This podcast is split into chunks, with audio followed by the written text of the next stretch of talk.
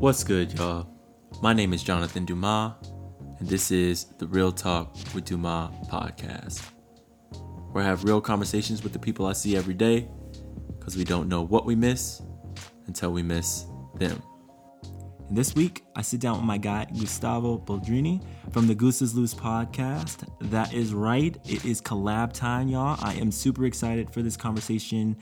Gustavo identifies himself as a wonderful husband to his wonderful wife, Chelsea. He's a soon to be lawyer. He's literally about to take the bar exam in a couple weeks, a Christian, and an ex libertarian. He and his mom immigrated from Brazil when he was a kid, and he's been a US citizen for a while now. So he's actually a political science major for his undergrad. So he's examined the politics of the US now for a while, and he always has interesting takes. He and his wife both identify as Afro Latinx, and that has led to some very interesting dynamics as they've navigated being a black couple in predominantly white spaces. I respect the hell out of Gustavo. Um, one, because he's one of those guys that will literally do what he says and make sure that he does it. He keeps his word. Um, he's always, always, always thinking about others and what what is the best thing that he could possibly do to, to serve the people that are around him. This all comes in and comes out in this conversation, and you see it as we discuss politics, faith, and what it's like living as a black person in Orange County. Listen, I cannot wait for y'all to tune into this and listen to this, but I want to really encourage you to check out his podcast, Goose is Loose. It's available on all of your favorite listening platforms. Seriously, go check it out, leave a review. All right, y'all, here's Gustavo. No, but I think it's important that, um, like, even me being, you know, a one one brown guy in a white church in a white community, Mm. I think it's so important to have friends of color who who get it, who don't have to like explain things to. Yeah, you yeah. know. Uh, I remember telling you a couple weeks ago that I had to have a conversation with my nephew uh, on Chelsea's side, and he's like, "Your skin color is like Mm. very black," and just talking to him about like, "Listen, man, your uncle's gonna be a lawyer. Like, if you get pulled over by the cops, you just do exactly what they say, exactly, and you just Mm. Stay very calm, calmer than them, because that's what they expect. Yep. And you just call me, and Yep. we'll worry about your constitutional rights later. Yep. And like, telling someone that they can understand, like, oh, that sounds hard, but they can't understand how scared I am Yeah. and how scared I am for him. Mm-hmm. But like me, I'm like 240 pounds. Yeah. Okay. Think of like just a big brown guy. yeah. I get pulled over by cops. Cops are nervous. I can feel them nervous yep. until they're like, "Oh, wait, he's got a yellow law school sticker." That's why I have the sticker on my car Yep, yep. for the privilege. And they go, "Okay, this is like an educated guy. Maybe he's not going to attack me." Yeah. Which is such a crazy. Yeah. But that's how it goes. So talking to somebody who like you and Hendo, who I don't have to explain things to, Mm. and feel that like you're not sympathetic, you're empathetic to the Yep. situation. Yeah. I think that's huge. Yeah. I've described it to people as like a, honestly a breath of fresh air, and I've had some really candid conversations with even some of like my best friends who listen to every pod, podcast. Shout out to y'all. But I I think I there comes a point where you have to like explain everything. Yeah. It no longer is. Um, I'm no longer a friend at that point. I'm teacher, Yeah. and I'm doing like double work, triple work at that point, and it's like that's not what this. That's not what it should be. That's not what it is. Yeah. And actually, even that reminds me of a story. Like somebody was talking to me about um, an old counselor I went to, old therapist I went to, and there was one time where I said like I'm really scared, like I'm terrified. I think it was around 2015, 2016, and I just I'm like I'm like terrified. I do I just I'm just so exhausted, and I was working at a predominantly white institution at the time, and just I was just going through a lot, and like he asked me, oh wow that's interesting. He's a white guy. He's like, yeah, please like tell me like what that's like. I'm not black. And I'm like, you're my counselor. You know what I'm saying? Like, like you know, at that point, it's like I'm paying you for me to teach you why Yeah. I'm scared of being black in Orange, like Orange Yeah. County, Orange County Trump, specifically. yeah, Orange sure. County specifically. You know, and so like it's, and now I have a black counselor, and I have to explain that stuff, and like we can just get to it. Yeah, you know what I'm saying? that's and it's nice. like, That's really nice. Oh Actually, it's funny you say that. My wife literally just said, uh, and Chelsea, uh, she like grew up not really embracing her African side, mhm, you know, mhm, Yep. because her mom is like pretty light skinned Latina, Okay. so she wasn't really around her dad and stuff, and she just now is like. You know, starting to take better because she's got my mom. Really, my mom's been like a mentor for her. She's like, she's trying to take care of her hair and Mm. Yeah. like this and that. And she said the same thing last week. She said, "I need like a, a black counselor. Yeah. I need like a black therapist because the lady we go to, I mean, I like her a lot, but she's not going to get where Chelsea's coming from in a lot of this stuff, Mm-hmm. and she can't. Yep. Like when I was talking, when I talked to people about the Confederate flag and what that means, like they don't see the fear, Yeah. you know, or like when I see a Trump flag or a Trump hat or a sign. Yeah. I think that person's hostile to me. Yeah.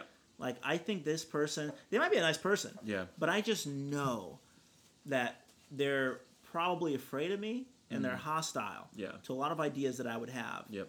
You know, and that and I, that's hard to explain. You know yeah. what I mean? Yeah, it really, really is. And at this point, my politics definitely lean more left. Yeah. But like, number one, our two-party political system is like broken. It's flawed. Like, Oh, it's not.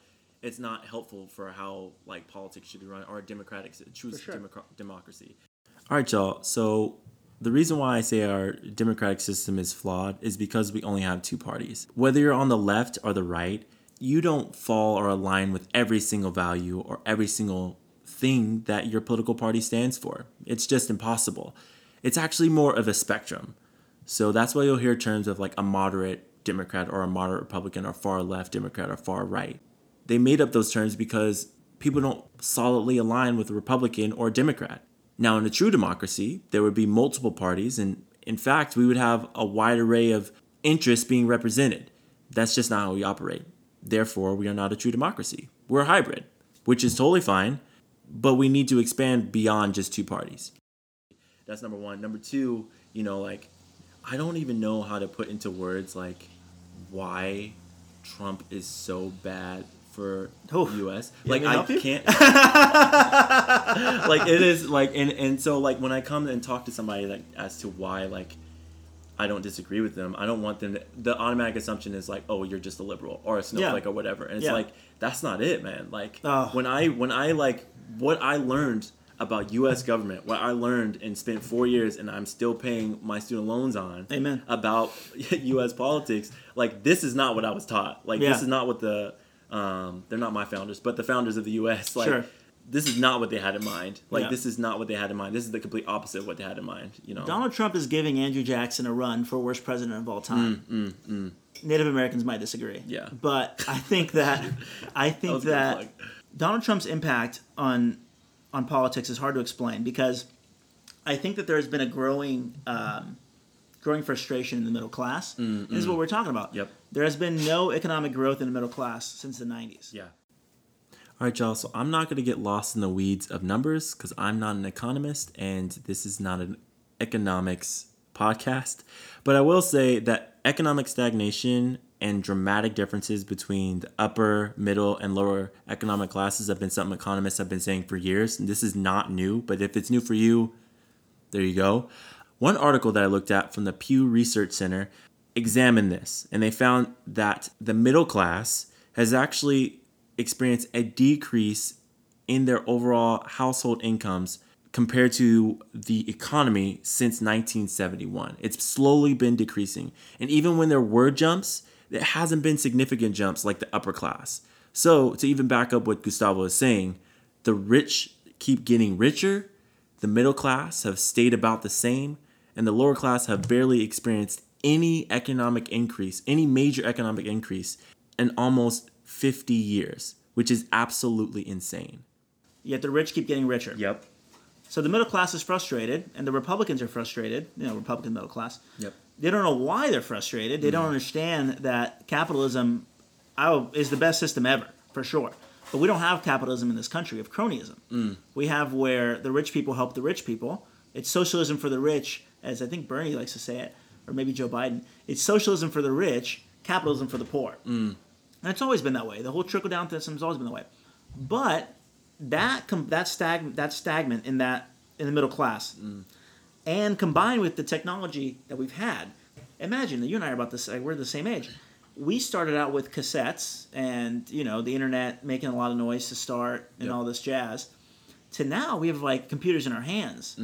This process has cut out a lot of people of the economy Yep. a lot of people who had jobs, either those jobs got outsourced to other countries because it just made more sense, Yep. capitalism, or their job's gone because of technology. All of those people don't like to hear you need to learn a new skill. So what do they do? They want to blame somebody, and I hate to do this because I think it's a little drama, but I'm, uh, you know, I'm kind of flamboyant. I'm a little dramatic. That's what happened in, uh, in Germany, right? They said it's not our fault. It's not us. Yep. It's them. And mm-hmm. Donald Trump has been the best Yep. at saying it's not us, it's them. Yep. It's the immigrants. Yep. It's this, it's that. And by the way, immigration is good for this country, regardless of how it happens. Yep. If we didn't have illegal immigrants, you wouldn't have food. Yeah. And this almost happened, right? Because Donald Trump was threatening immigrants, and food was spoiling on the fields. Yep. I wrote an article that actually got published in the newspaper in San Francisco on H-2A visas. These people come in slave-like conditions, no Mm. Yep. joke, to work for pennies on the dollar to provide us food. If we didn't have that, we'd be done. We'd be done. And a lot of them get fake social security numbers. What does that do? That pays into taxes, but that means you can't get taxes out. Yep. Social Security would be done by now. There wouldn't be Social Security money anymore. They're legitimately subsidizing Yes! Social security. They're subsidizing it. and that's when big. People, yeah, and when people like use the excuse that oh, like these immigrants are like sucking us dry, I'm like, what are you They're talking about? us. Yeah, They're helping us. So yeah, And every economist will tell you the same thing. Yep. And the second generation of immigrants, right? Yeah. So let's say your dad came here from Mexico. You you produce more and contribute more to the United States than the average American. Yep. Mm. You're more likely to open a business. You're more likely to go to college. And I so this anti-immigrant sentiment is just rooted in a lack of education. Yep. And Donald Trump loves it. he loves it. He loves He it capitalizes on it. because the, his average is the average member of his base is not very highly educated. Yeah. They don't know. So some guy in Wisconsin is really afraid of the Mexican border, mm-hmm. even though it's hundreds of miles away from him. Yep. He's very afraid. Yep. And Donald Trump tells them to be afraid, even though the average immigrant commits less crime than an American. Yep. You're more likely to be killed by an American citizen than an illegal immigrant. All right, y'all. I want to make this as clear as day. There is no, absolutely none, zero evidence that suggests that immigrants, whether they are documented or not, commit any more crime than native born citizens of the U.S. In fact, there is a study from 2008, um, a man by the name of Ruben Rumbaut. He is a sociologist out of UCI, had an article published from the Police Foundation entitled Undocumented Ing- Immigration and Rates of Crime and Imprisonment Popular Myths and Empirical Realities. It said that the perception that the foreign born, especially illegal aliens, are responsible for higher crimes is deeply rooted in American public opinion and is sustained by media, anecdote, and popular myth.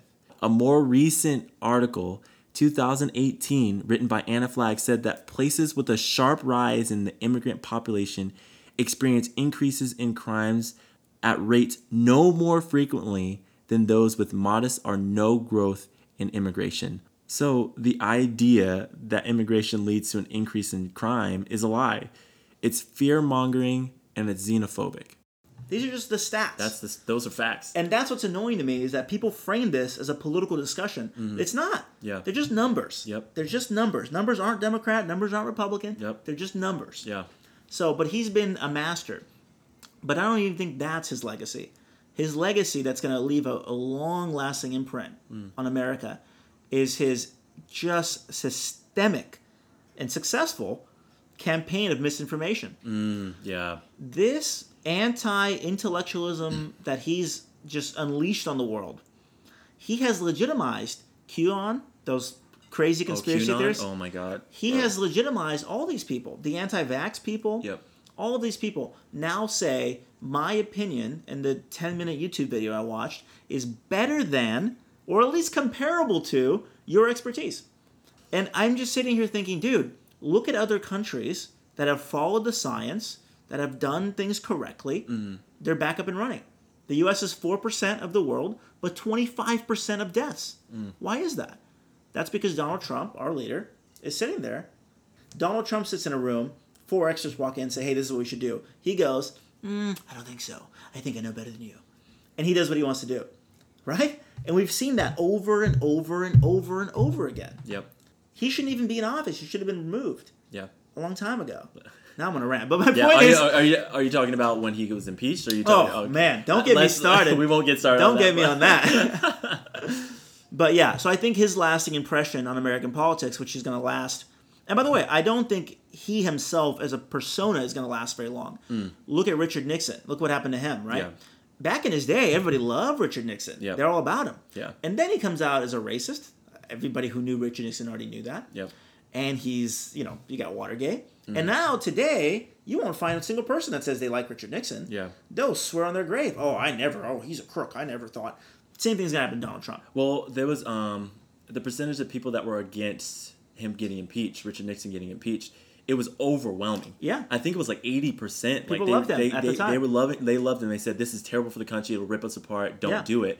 Um, but They had- But politicians back then had more backbone. Yeah. Because I kid you not, and I would die on this hill. Oh, I'll die on it with you. Way more to get Donald Trump out of office than there was for Richard Nixon. like for me. I'm like Richard Nixon. Yeah, that's pretty bad. Yeah. This is like, oh my god, and the Yeah. amount of evidence we have is undeniable. Yeah. It's irrefutable. yep. This, eh, if you, if it was one or the other, I'd be like, get Donald Trump's ass out of here. Yeah. Are you crazy? Yeah. But yeah, I think that this sentiment of anti-intellectualism and fake news, that's going to last a long time. Mm-hmm. Yeah. It's going to be very hard to overcome this. Yeah. Uh, and he's just like the boomer generation that's just eating all this up. Mm-hmm. That might die with them, Yeah. honestly. He is a persona, I promise you, very next election, the Republican Party is going to get their asses wiped this election. They're going to turn around and say, Donald Trump, wasn't that crazy, you guys? None of us supported him. No way. I mean, I did support him. Yes, I was, but like internally, I was just in such a battle, and I didn't want to do it. You know, that's coming. Yeah. And my favorite thing, this will be the last part of this rant. my favorite thing right now is the misinformation campaign. It's so deep that Donald Trump, right now, right now, Donald Trump is using footage of America currently to tell us why Joe Biden is dangerous for America. How? How, Sway? How? How is that possible? He's literally showing images of riots caused by, in part, his response to racism and saying, if you elect Joe Biden, this is what's going to happen. Their platform for this latest convention was the same as 2016. Okay, can we talk about that, please? Yes. Because I I told I and I told Lindsay this. I said the Republicans do not believe that he's going to win. No. You cannot tell me that the, you're going to use the same platform and he lost the popular vote by 3 million. Yes. The same exact platform in 2016 you're going to use it again. They they adhered so closely to what they did in 2016. They said Barack Obama is the current president like five or six times. Wow, I didn't even read that. I Yeah. didn't even know that. Yeah, it's wow. uh, look it up. It's in the news. It came out. I think maybe the New York Times wrote a So whole they article. literally just used the They literally thing? took the same speeches and they're blaming Obama for things. Which, by the way, I wasn't a fan of a lot of the things Obama did. Obama bombed a lot of kids. Mm. He Obviously, did. not a fan of that. Yeah. But Obama inherited one of the worst economies in our history. Yep. Turned it around. Our economy was booming. Handed it to Trump. Trump, the growth slowed down. He's done okay. Yeah. He hasn't done uh, historic numbers as he would tell you. Yeah. But then to run the same thing, and now he's complaining about Obama. You've been in power for four years. Yeah. What do you mean? You're the president. You had a majority. I don't. That's the thing too. You have a majority. Yes. In the both the Senate and Congress. Yes. How like for the first two years, he did. two years, bro? Like Yeah. what are you talking about? Yeah. Well, and then And then it hits even more like you lose you lose the House in 2018, like landslide across the Landslide. which is pre- telling of what's going to happen Yes. in 2020. Oh, yes. But yeah, Dude, people who are saying he's going to win, I honestly just don't think you understand politics. Yeah. I don't think you understand how numbers work. Yep. And I don't think you understand how uh, our our system works at Yeah. all, our electoral system. Because he won, so he lost by 3 million popular, right? He won the electoral college big. Yeah. Why? Well, in a lot of, he won a lot of small counties, Mm. and he won counties by like a thousand people. yeah, it wasn't by a lot.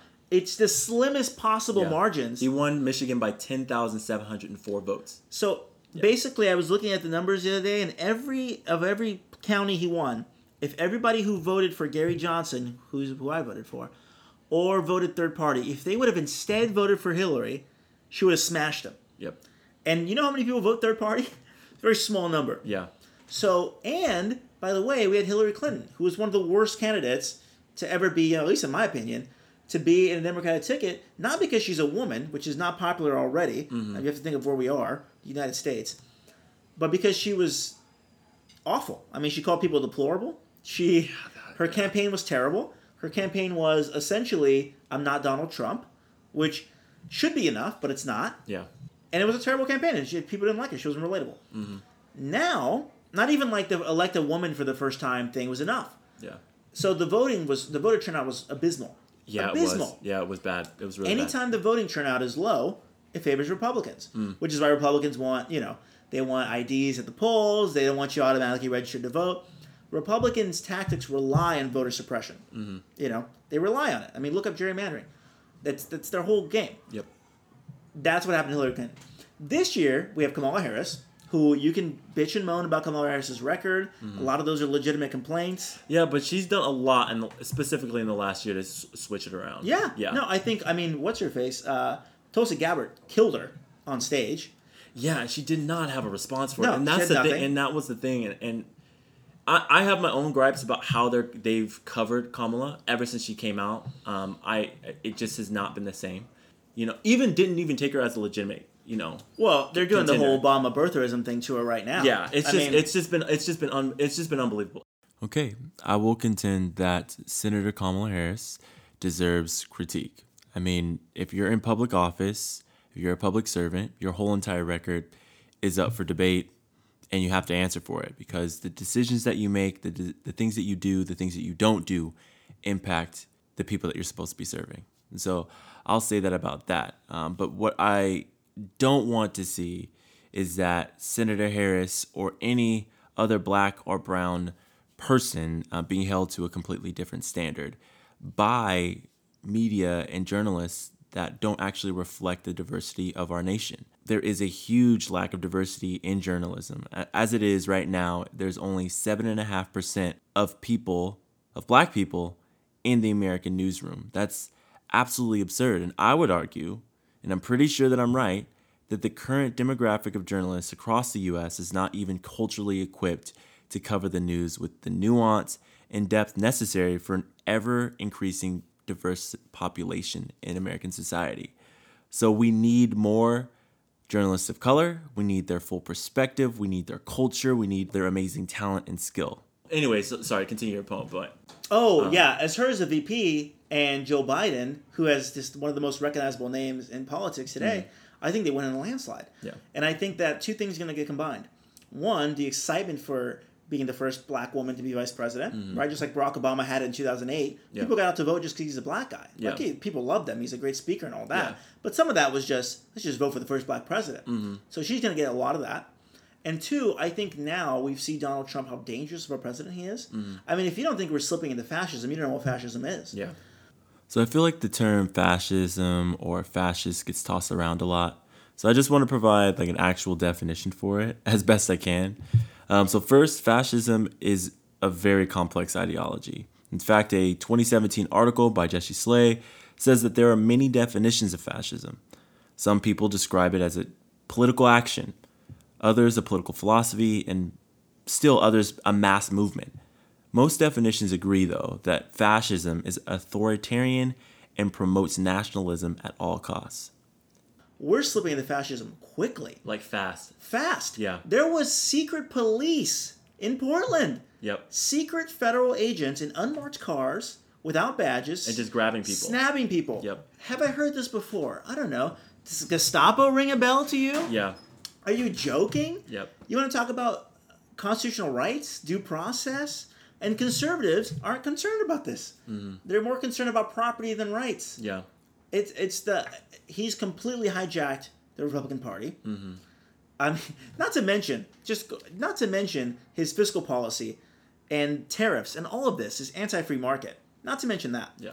But his take on constitutional rights. This is the guy. He literally said this, and I can't believe this isn't plastered everywhere. He literally said, first we take the guns, then we do the due process.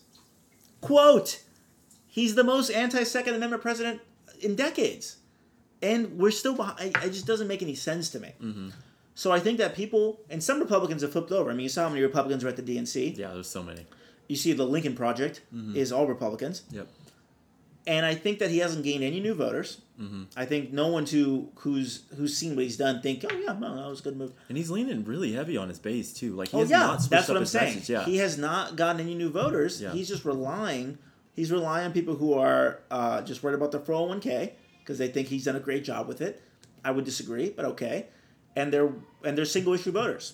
I think single issue voting has always been a huge problem Hmm. Yep. since I want to say the 70s when the Republicans corralled the Christians into their party. oh yeah, into yep. And I think it's been a huge problem since then because we've gotten this, we've been stuck in this system you're talking about. Yep. But I think the fear of Donald Trump, coupled with the excitement for Harris, is going to be a landslide victory for Democrats. Yeah. And I'm very happy about it, and I normally wouldn't say that. I've been looking at a lot of stuff in like the current state of the Republican Party, and I'm just like so curious as to what's going to happen with it. Hmm. Because I've told people that like politics in the U.S. as we know it are they're going to be forever changed. Like we cannot go back No. to like the way things were. Yeah. I don't know what they're going to look like, and especially the Republican Party. That is, I don't even know. Let me say this though, because I think that something gets missed in American politics by people who are either unaware or just uneducated. The Republican Party in America is as close to fascism as we have in the world, almost.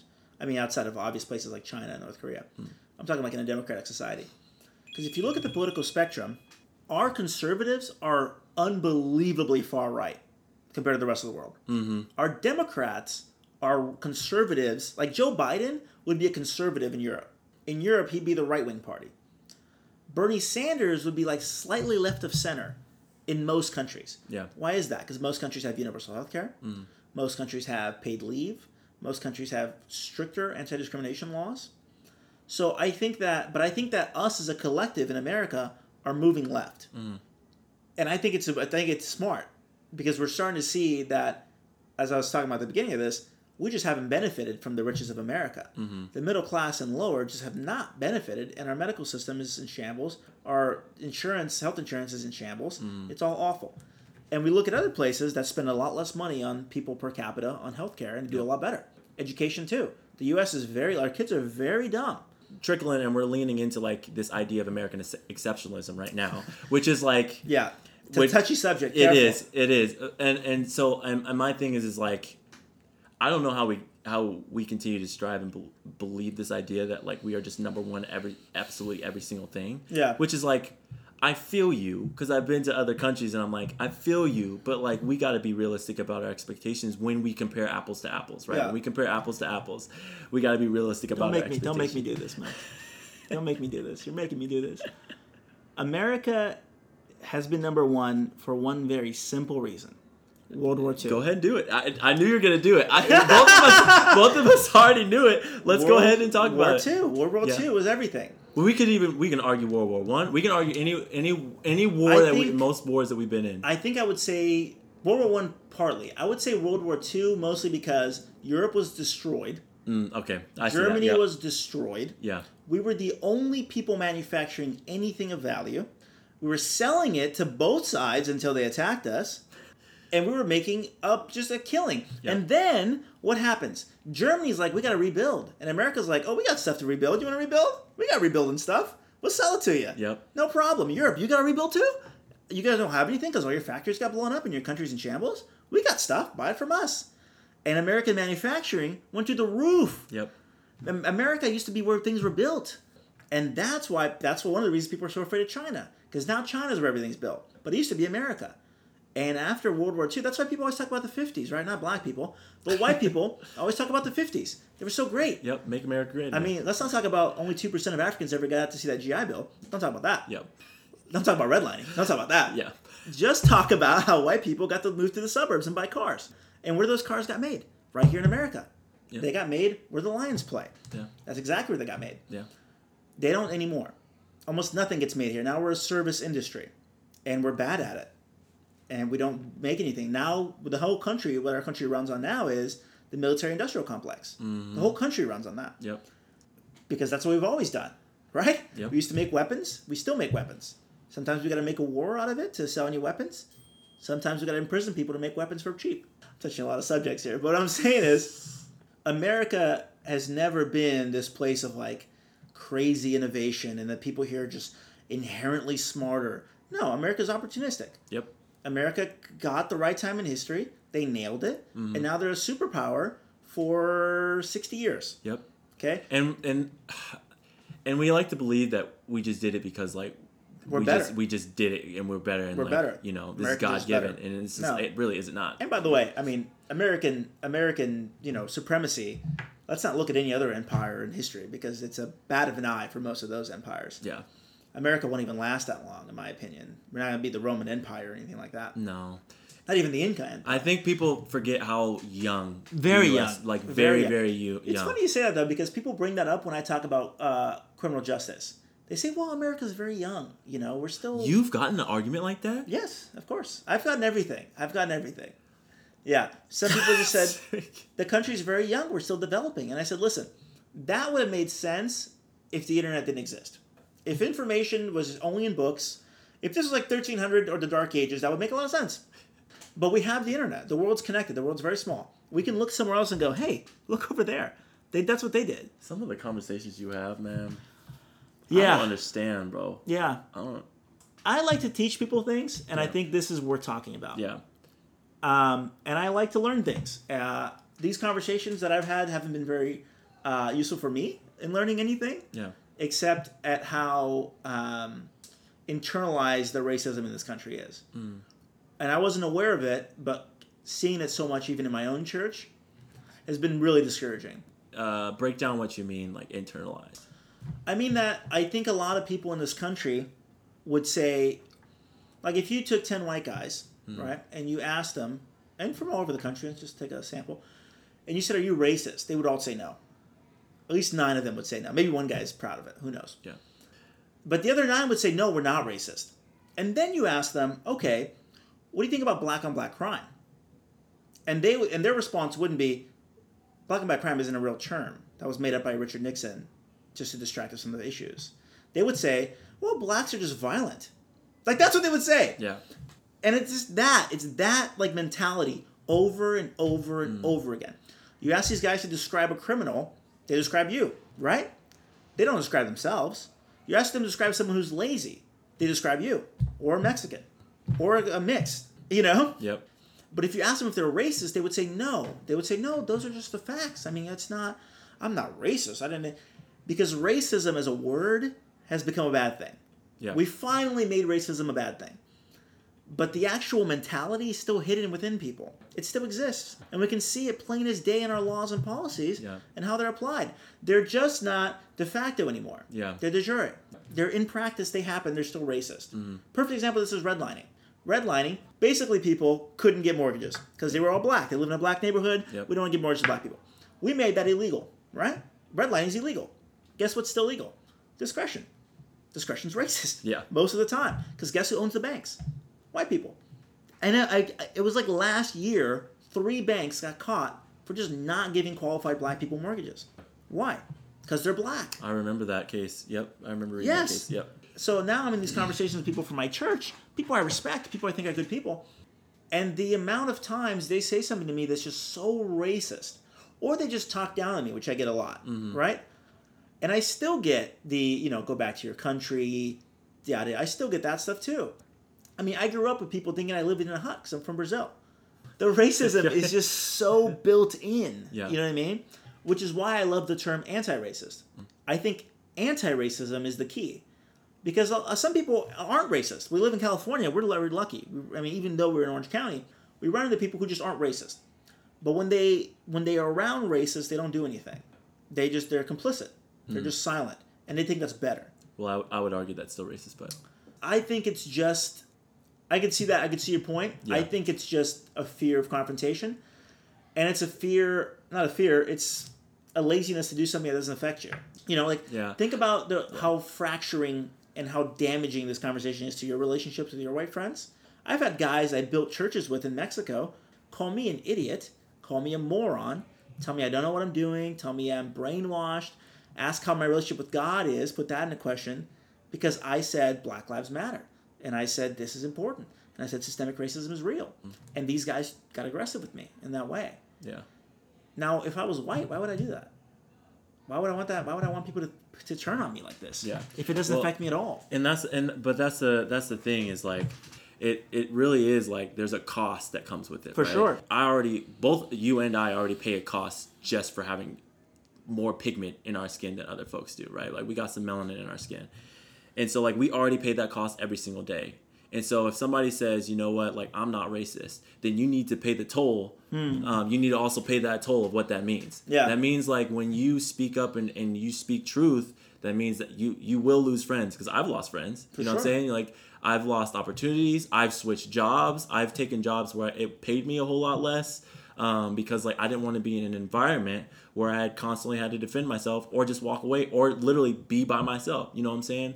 And so when I encounter people of like, you know, like I just I'm trying, I just don't know how to do it. I'm just like, I don't know what you want me to tell you. like I, I, I'm I'm serious. Like Yeah. I don't know what you want me to tell you because Yeah. like you want me to teach you how to not be racist. Yeah. But I have had to learn how to be black from just jump. Amen. You know, so you so so you need to learn how to do this, and Yeah. I'll I'll be a Yoda to you. You know what I'm saying? Like Yeah. I'm not gonna be in the thing. I'm not gonna like spoon feed you answers, but you need this is independent study. You need to like learn how to do this on your own. Yeah. Come to me when you have some really tough questions, when you need some help processing, and we'll do that. I, I I'm willing to do that part. I think the frustration that I have with folks that who say like I'm scared or I'm nervous or I'm like that, I'm like you you are telling me Yeah. that you're nervous, you're scared, that Yeah. you don't want to lose that. That, that I just find it. I just find it. No, I agree. Yeah, I agree with everything you said. I would just put you're always I think you're always less graceful to these people than I am. And I, I used to be though. I know, used to, I, am sure you were. I used to be. I- and I was going to say rightfully so, probably with your experience. yeah. I'm a big fan of incremental change. I think things often change incrementally. Yeah. George Floyd was a catalyst to this country. But the catalyst, even catalysts don't usually don't enact fundamental change. A catalyst just moves the incremental a little faster. In my wildest dreams, I'm a very pragmatic, reasonable person, I like to think. In my wildest dreams, this is it. I understand that people were enslaved. I thought that was all over. I thought that racism was over when we elected Barack Obama. I think I might be wrong about this. I think I should look into it some more. Hmm. I think I should learn American history beyond what they taught me in high school because it wasn't super honest what they taught me in high school. And I think I'm going to listen to the experiences of some of these black people and believe them. That's it. If the whole country can get there, I would be so happy. Here's why. The whole discussion we're having is not an opinion discussion. It's just not. Racism is not a valid opinion. There are some opinions that are just not valid. Yeah. Racism is one of them. Racism is just not a valid opinion, so I don't count it. So here we have facts. Like you can't argue against systemic racism. It's impossible. It's American history. It's already happened. And you can't argue that someone's inferior to you just because they're browner. That's not a legitimate position either. So if people are just willing to learn and they're just willing to listen, my guess is they end up where I am right now. My guess is they read all this stuff, or I'll feed it to them. I don't care. I've done it before. and they end up at the same place. They end up at the same thought of, okay, we need to fix, fundamentally change this country. Hmm. We need to defund the police and put those resources somewhere else. They're too militarized. They get too much money to kill people. And we need to change things in this country. I think everybody gets there. Everybody who's not an outright racist. Yeah. Ca- big caveat. Yeah. Everybody in the KKK is not going to get there. Yeah. But everyone who's just like, just grew up kind of racist, you know, everyone just grew up with these like kind of racist parents, just on the very on the outline, you know. Hmm. I think all those people get there. And maybe I'm overly optimistic. Maybe I have too much faith in humanity. I don't. I mean, we agree about the um, incremental change. I think you're more optimistic about who.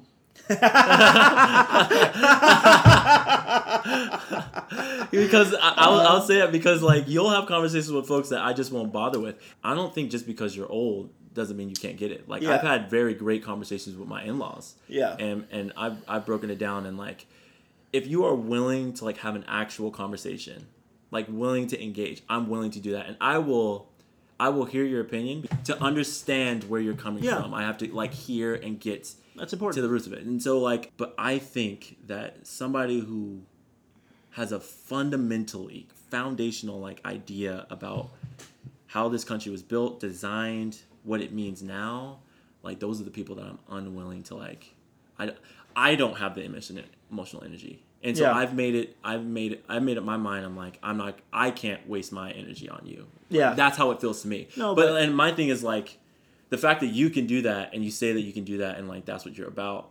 I'm like, as you're saying that, I'm like, I, I- my initial, and to be quite honest, my initial thought is like, this dude is an idiot. but, but, like, uh, he's gonna burn out. But but I'm also like thankful that like that's the stance that you're willing. Like you can do that. Like that's you're willing to do that. You're willing to engage because both of us are needed, right? Both of us are Yeah. needed in that conversation to Yeah. to like have those conversations because like personally, I couldn't. Like, like literally, like the reptilian part of my brain would take over, and then, like I literally, can't, I literally can't. You know what I'm saying? And so Yeah. like I, I legit feel that both of these are needed. So Yeah, a lot of these conversations I have with older guys from my church, I have them because I respect them. Yep. I think they're smart guys, and mm-hmm. I think that of a lot of people. I think a lot of people, when presented with information, they're going to be uncomfortable. They might even be hostile.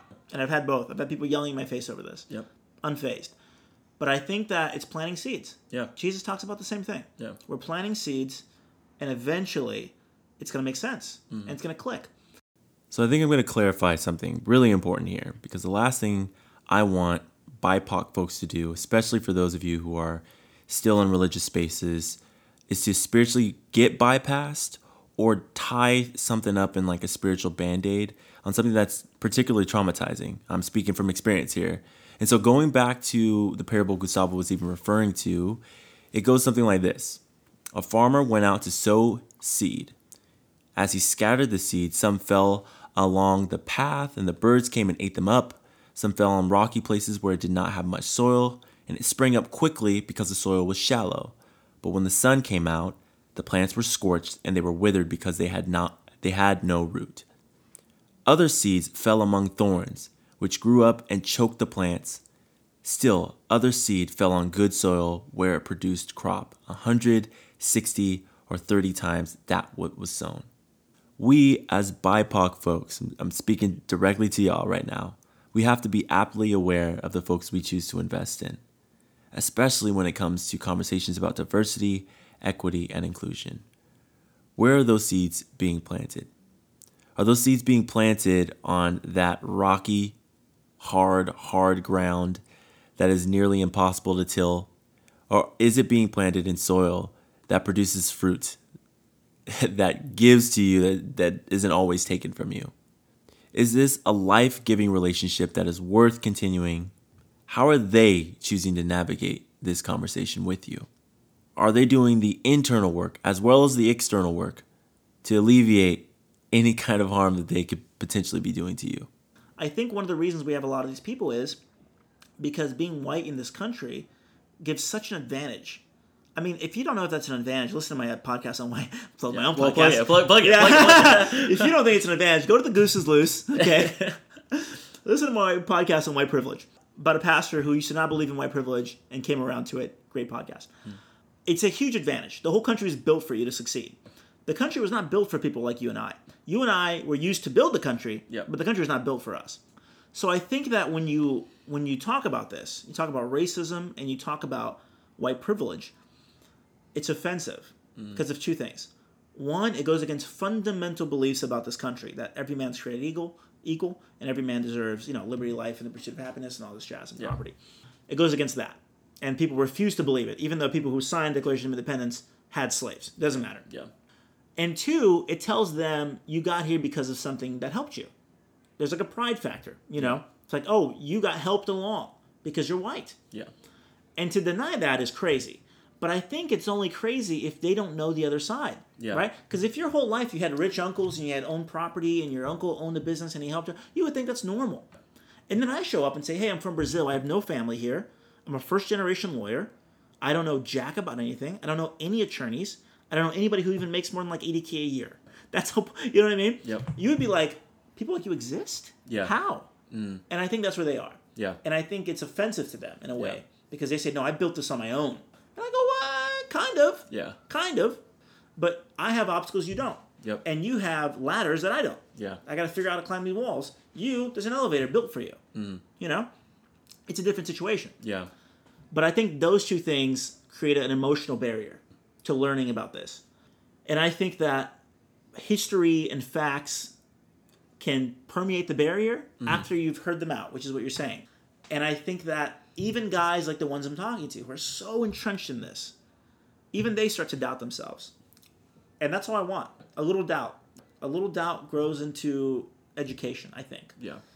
But I'm willing to have the conversation because I think it matters. Yeah. You know, and I don't want them to go to Jesus with this hate in their heart and this racism in their body and have to be presented like that to God. Mm-hmm. I'd rather not. And I honestly think that good hearted people can change no matter how old they are. Yeah.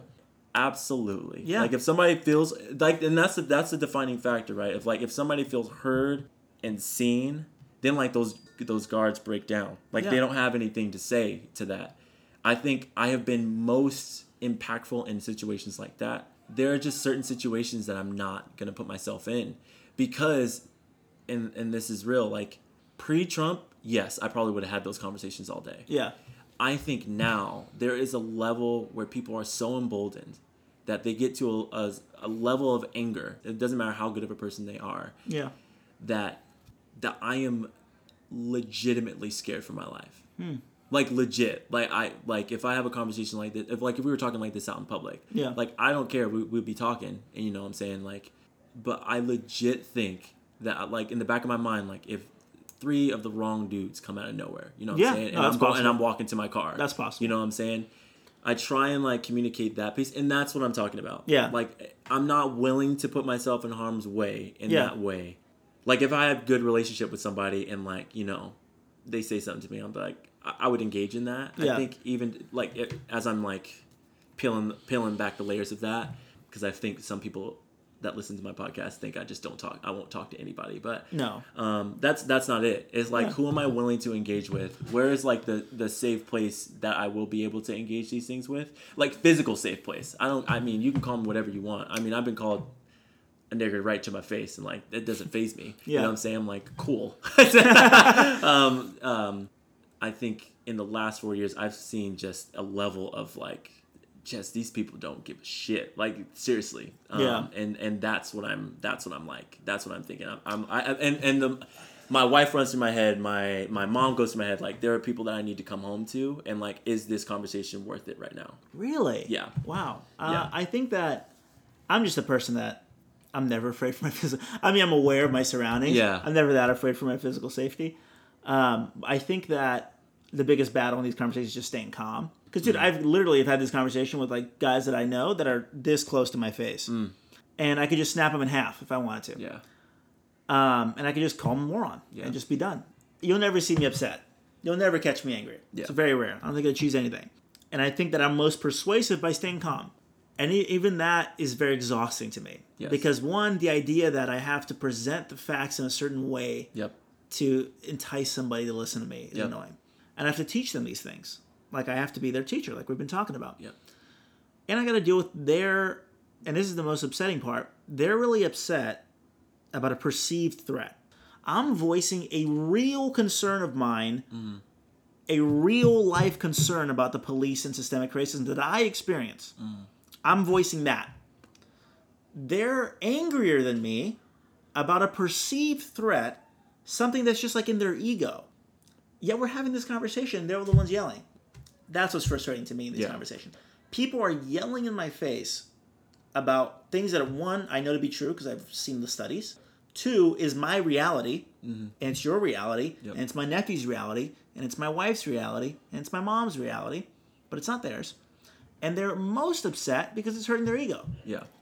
That to me is frustrating. And that's why I don't like these conversations because you and I can sit and talk about the benefits of capitalism versus socialism all day. Yeah. It's not a personal conversation. It's Yeah. fun. Yep. You know, it's academic. I love it. Yeah.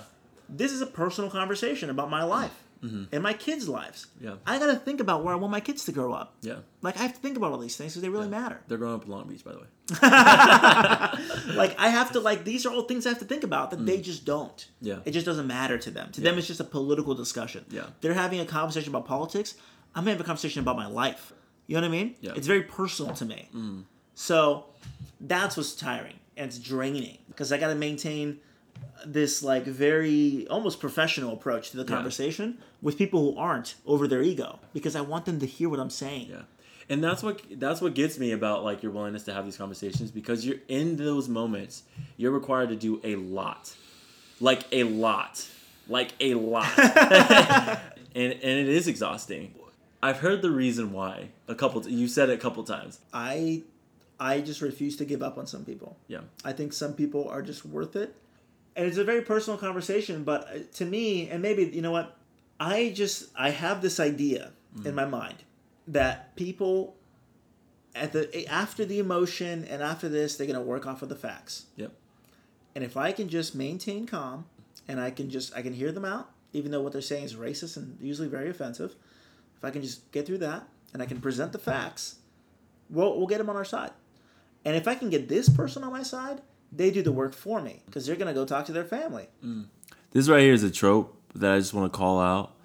Um, as a black person, our emotions are continuously policed if we showed any signs of emotion that leaves the confines of passivity or calm or cool or even the funny, hilarious jokester.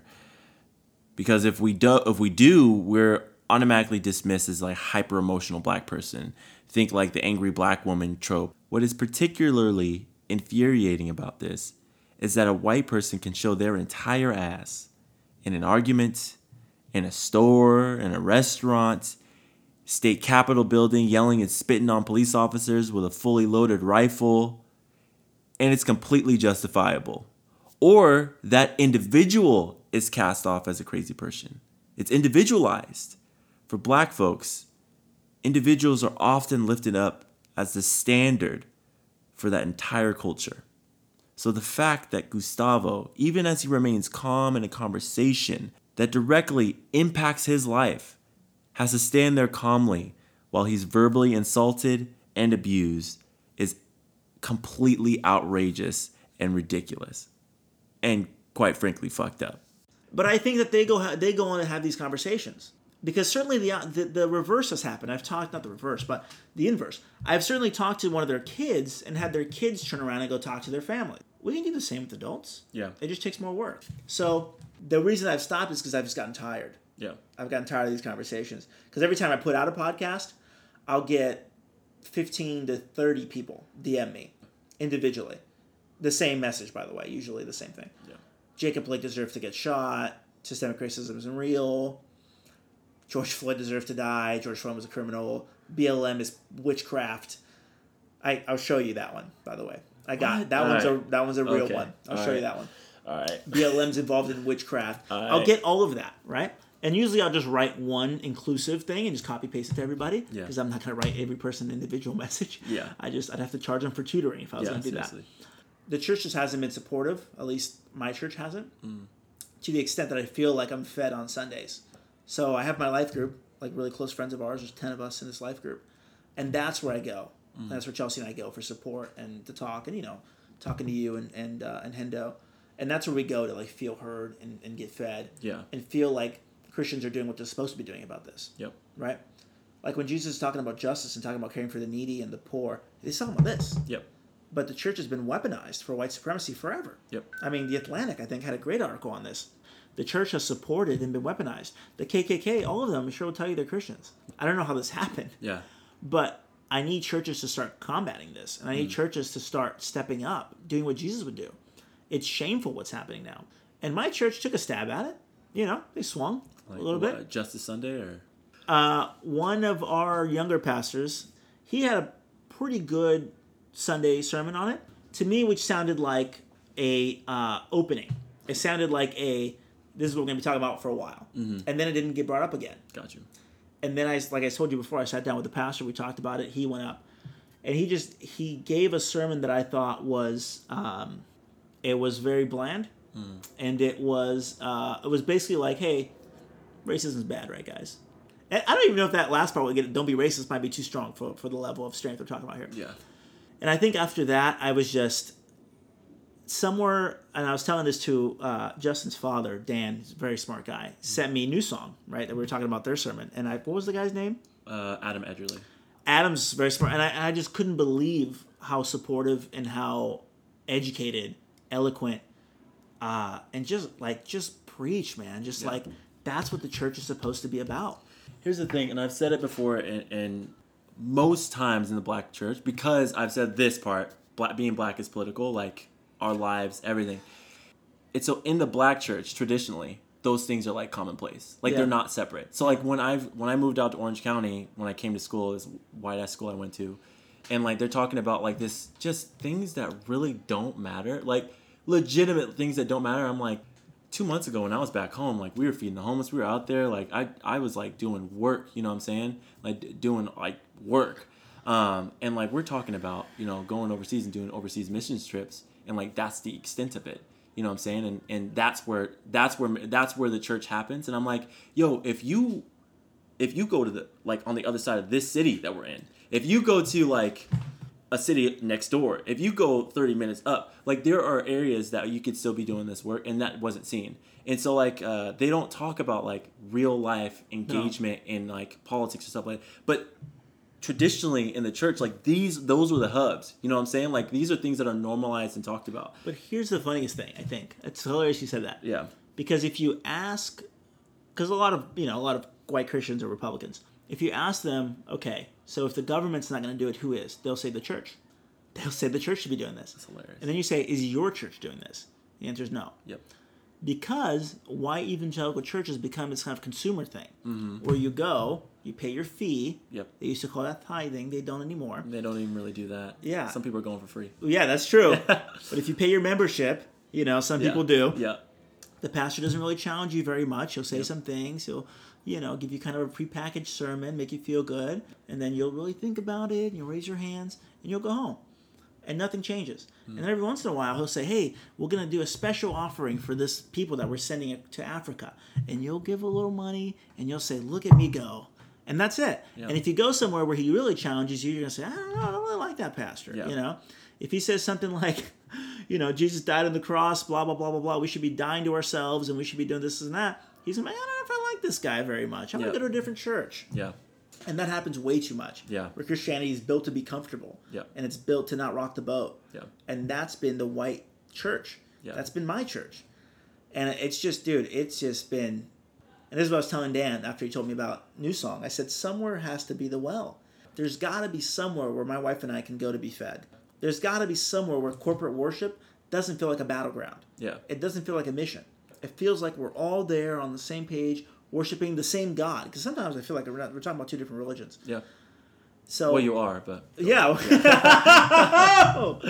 yeah, I go, I go all in. I don't oh, care. I Oh, don't care. I don't, I don't go Love anywhere anymore. guy. I, am not gonna have a pastor email me or whatever. And by the way, I, I people don't come at me when I say stuff like they don't. They don't I gotta say this: if y'all really have a problem with something I say, please IG message me. Like seriously, hit me up. I know if somebody's listening and they back out, they probably just like turn it off when they hear something that they don't like. But yo, if you disagree, like I say I invite it, man. I, I seriously do invite it. Like, please hit me up. Anyways, yeah. But I, I, I think you are talking about two different religions. Like, Yeah. you, you really are. Yeah. Uh, because, like, and I've dealt with this multiple times. I've been to so many churches and served so many churches in OC, like, in- during my 10 years here. And, like, it's always been the same thing. It always has gone down to the same thing. And, like, when I listen, I've said this before, when I listen to a worship song that talks about setting the captives free, and I could look around this crowd, and, like, barely any of them probably, like, don't know anybody that has gone to jail. You know what I'm saying? Like, probably don't know anybody that got. I know, I know, personally know that I'm still in a relationship. I know a good, like, a good amount of people that have gone to jail. You know what I'm saying? Um, or have some bad interaction with the police. Yeah. And like when I hear that, you know, I think about like their experience because they've told me about their experience, and I'm just like, you have got to be kidding me. You have got to be kidding me. Like you have no idea. You have to make up this idea of like some like and not make up. I don't want to belittle like a person's experience or life experiences, but like Well, I mean, I think that they're Yeah. talking about you know they're captive to sin, which is well, you know sure, you're but- dead to sin, and you know sure but like it's this idea of like and it you have to place yourself emotionally there that's why Yeah. they play those the songs the way that they do Yeah. you know and, and i've been in yes and i've been in worship and i've done worship for like a long time.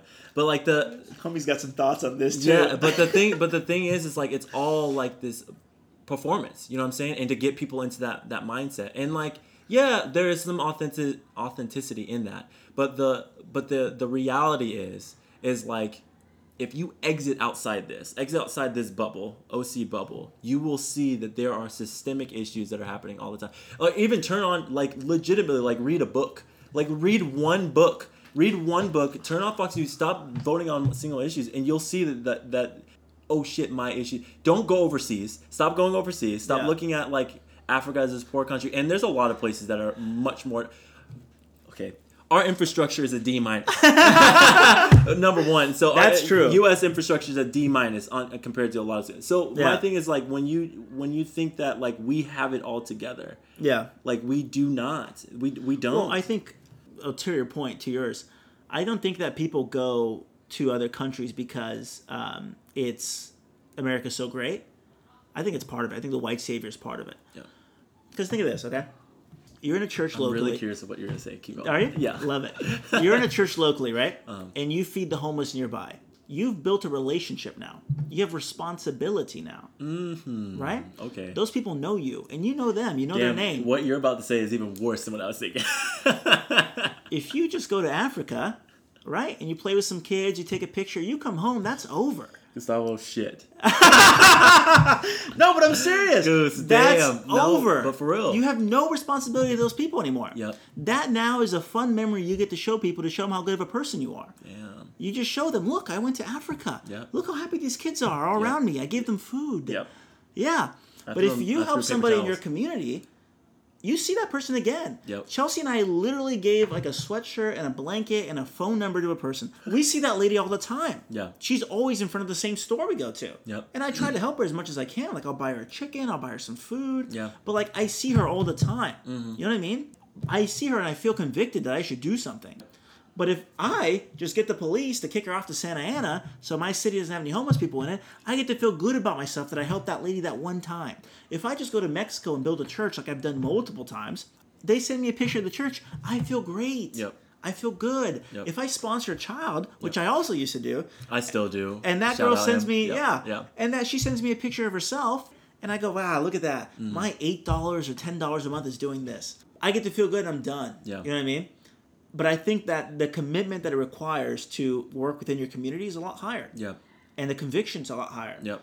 And but and you're hitting on a really good point because like that's what I've said. Like that's the and I've said this in allyship. And it's this, it's the, the same rules apply. Systemic change comes at a cost to you. Yeah, It, it, it, it is relationship building. You lose. It's sacrificial. And like when, when we look biblically, when we look in the Bible as how they served their communities, they moved in. Like it was a group effort, it was a community effort, and they gave absolutely everything they were time, money, resources, skills. Yes. All of these things Yes. went towards helping that community get better and do that. And I'll say specifically the the U.S. church, like we do not do that well. Like we do not. I do think the well. white evangelical churches don't do that.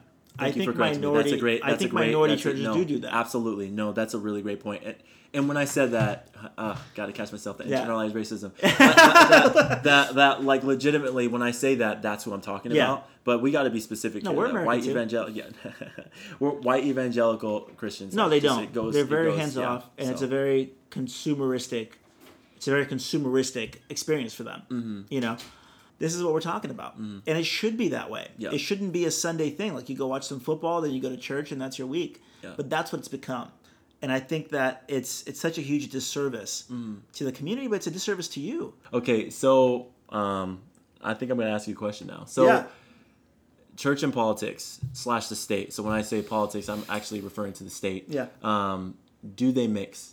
So a lot of people get really mad about at me about these opinions. Well, a lot of people get really mad about me about a lot of stuff, but this specifically because I still have some libertarian thought in me. I just don't think it applies to people because they're too dumb. Hmm. But uh, in the, when it comes to the church, here's all here's what my scenario always is. Okay, because people will say, "Well, America was built on Judeo-Christian values. We should maintain those." I don't think I don't know what you think Judeo-Christian values are, but let's just say I agree. Hmm. Imagine you live in a majority Muslim country, and the government is run by mostly Muslims, hmm. right? And they impose Islam, right? The biggest fear of all. How do you feel? Do you feel oppressed? Do you feel like you convert to Islam? And then let me ask you, what did Jesus do when he showed up? Did he just overthrow the Roman Empire? Or did he go to people and talk to them one by one? So when I think about laws and our Christian values, I think we should just be as fair and as just as we can be. Mm. If that means that we're pro choice, unfortunately, that means that.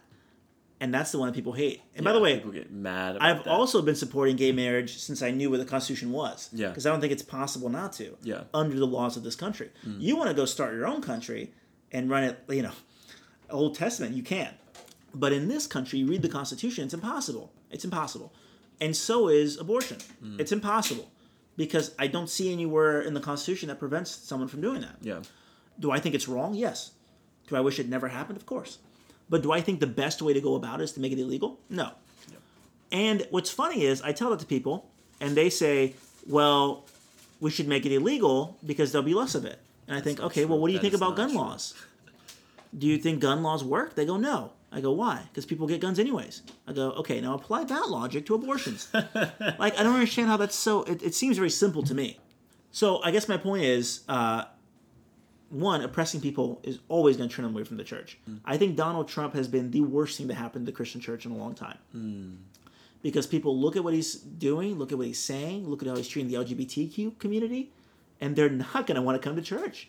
They're going to say, this guy is backed by evangelical Christians. They support him. That's a hostile place for me. I've met multiple pastors who support Donald Trump, and I thought I would never go to your church, mm. ever. So I don't think we should be weaponizing the government just because we're Christians. And I, heavy quotes here, listener, heavy quotes.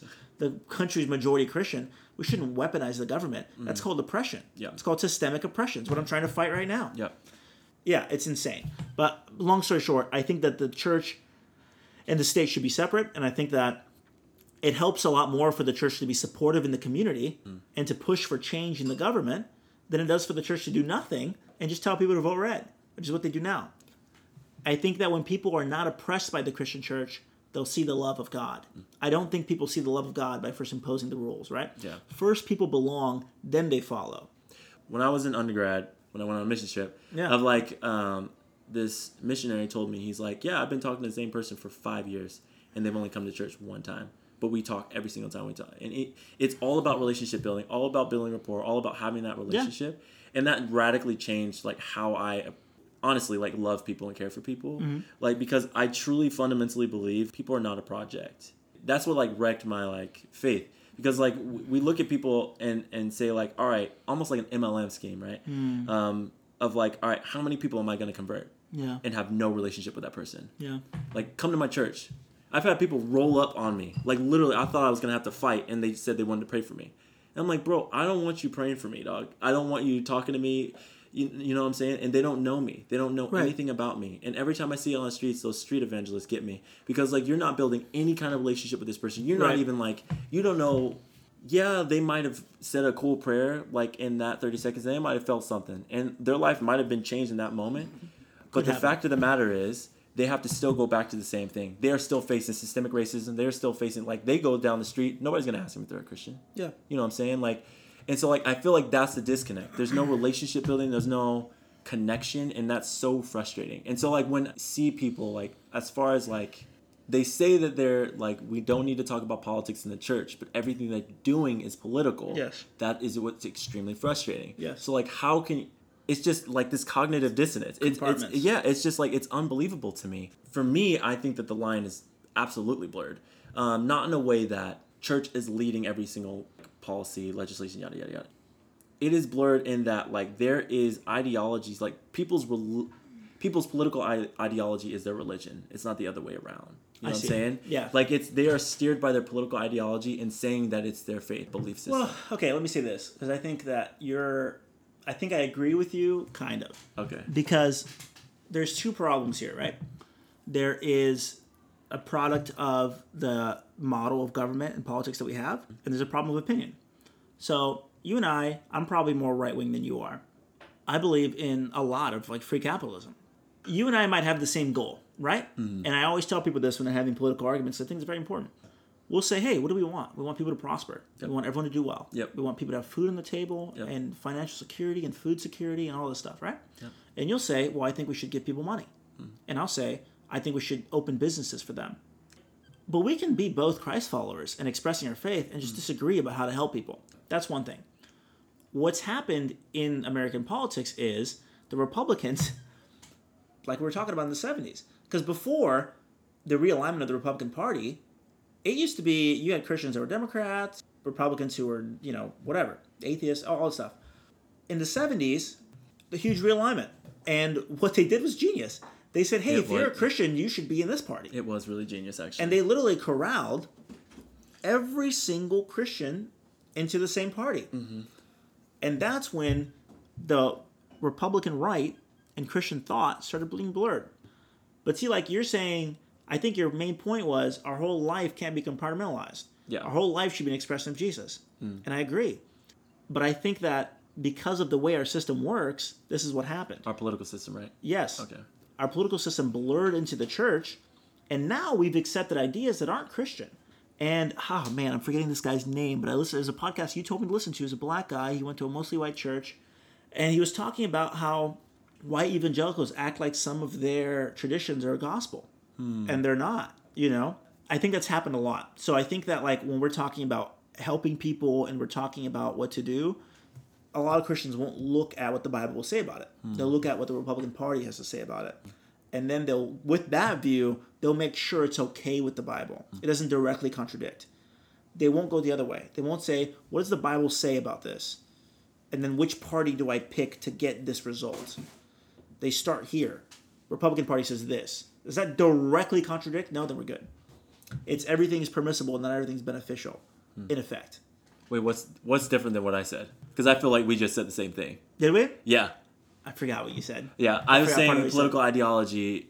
People are led by their political ideology and not necessarily their faith. Oh, okay. Well, that's Yes. what I was trying to say. I was saying that there's two things there because I think that you can be led by your faith Oh, okay. and still line up with political ideology. I see. Okay. That's my point.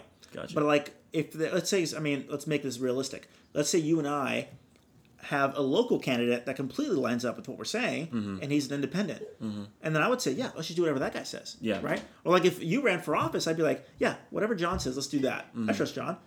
And then someone would say, well, your ideology is overcoming your faith. And I said, no, no, but John's doing everything I think should be done. And in that case, that would be okay. Right. So I think there are sometimes, I'm gonna frame this. You're you're a rational thinking person, though. yeah, yeah.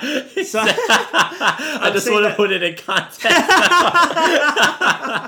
but I feel what you're saying. yeah, though. but what I'm Yeah, saying is sometimes our desire to follow Jesus is going to line up with an ideology, but the ideology is not controlling. yeah, But I think what you're saying is right in that the ideology is controlling right now. Yes. And then we look at the Bible just to make sure it's not in direct contradiction. Mm-hmm. And I keep saying that because I think there's a lot of things that Republicans do that Jesus would never do. yeah, But it's just not clear enough. It's not black and white enough for someone to say, hey, look at this. Now look at this policy. Yeah. Does that make sense to you? No? Okay. and I have two things on that. One, I think that's very purposeful. Yeah. very purposeful. Two, I think I agree with most of that. I think the par- hard part is that what I've seen is that this is what I'll hear. This phrase is that you know I voted for, I voted Republican because I'm a Christian. I'm a God fearing, and that's why I'm like, why does why does you voting Republican have to do with your your Christian faith? Because like if literally the way I read the Bible, like that doesn't line up to me. Uh, here's your problem in this in that thinking.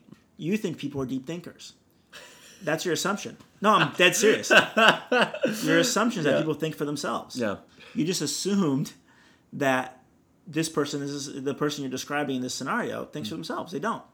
They have a job, right?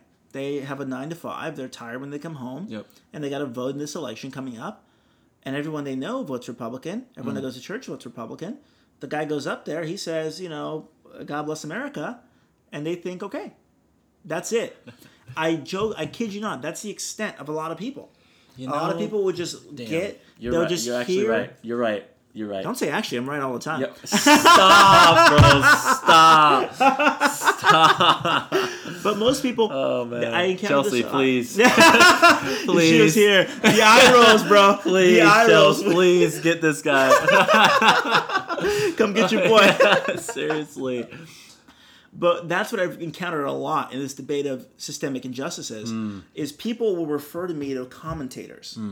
And what a commentator is somebody who does all the work for you. Yep. Or at least you think they do. I used to like Ben Shapiro. Ben Shapiro's completely sold I out. remember when you liked him, and I told you that that dude is an idiot, and then you were like, "Oh, like you, you know, this is why I like Well, him." I agreed with you. I said, listen, Ben Shapiro's analysis is usually just shallow, right? That's what you told me. Yeah. Yep, yep. He'll look at a problem and he'll think of he'll look at the first possible solution. And he'll say, Yep. there we go, it's solved. And I thought that was shallow, but sometimes things aren't that deep. Like sometimes policies aren't that aren't that complicated. He does the same thing with systemic racism, which is impossible. Yeah. It's impossible. So he's completely solves more. And then you got people like Candace Owens. Like Candace Owens is oh, he just got heated, y'all. he just got heated. So these people, they listen to them. They listen to two to three minute videos from these right wing commentators, and that's how the decisions get made. That's it. Because that's literally how a lot of voters. That's how they decide. They don't have this like you and I sit here and think critically. Okay, this policy versus this policy, and how does that line up with my faith and this candidate and blah blah blah. Well, he's pro-choice. Am I okay with that? Let me think deeply about this. Hmm. None of that happens. None of that. Abortion's wrong. Who is against abortion? Boom, done. Damn, you just wrecked my whole that whole my whole idea. I'm serious. Like I've literally been saying that for like the last like two three years, and my assumption was that people are thinking as critically about Yeah. these things as I am. Yeah, so and to some extent, yes, but a lot of times it No. really is because I think back to like how I used to vote. I Yeah. didn't like look at who this. I didn't look at the record. I didn't look at like. I didn't listen to multiple podcasts, listen to read articles, like try and I didn't do the research that literally is required. I didn't do like the six months of research. No. literally, it is. It is. It's a lot. It's a lot. It's, a, lot. and that's why I think that you know, that's why I like doing my podcast. And it's and it's and granted, like it, it is so much. And on top of that, we spent a lot of time and energy undergrad. Well, that's the that's the key. Yeah, That's the key. The key is I know how to read things. Yep. I know how to critically think about Yep. things, and, I know how to research. and know and yeah, yeah, yeah. yeah. That's what my, that's what you paid for in college. Yep. You didn't pay for the knowledge. Yeah. Knowledge you can find again. Yeah. You paid for how to think. You learned how to think. That's what mostly what law school taught me. Is how to think. Mm-hmm. Yeah. It's how to see when people are making assumptions. Find and, them. and now when people um, send me stats, that my favorite stat that people like to send me when they talk about like black on black crime and like when cops kill a black person, they say cops kill more white people. I'm like, first of all, okay, let's talk about this. Let's talk about percentages because like you're just sending me a number. Do it to them. Do it. You're just sending me a number. Okay, so when there are more white people, yeah. and so if we're talking about more people that are open and available to like shoot, then that means there there it's going to be easier to do that. Do you know how many people you have to kill when you are 13% of a population to still Keep it to still be close percentage wise Yeah. that is unbelievable and and let's not talk about like the criminal justice system where there's 2 million people in jail at any given time Right. where a majority of them are black and brown that's insane so like when people send me that stat i'm like you don't know what you're talking about So okay, completely agree.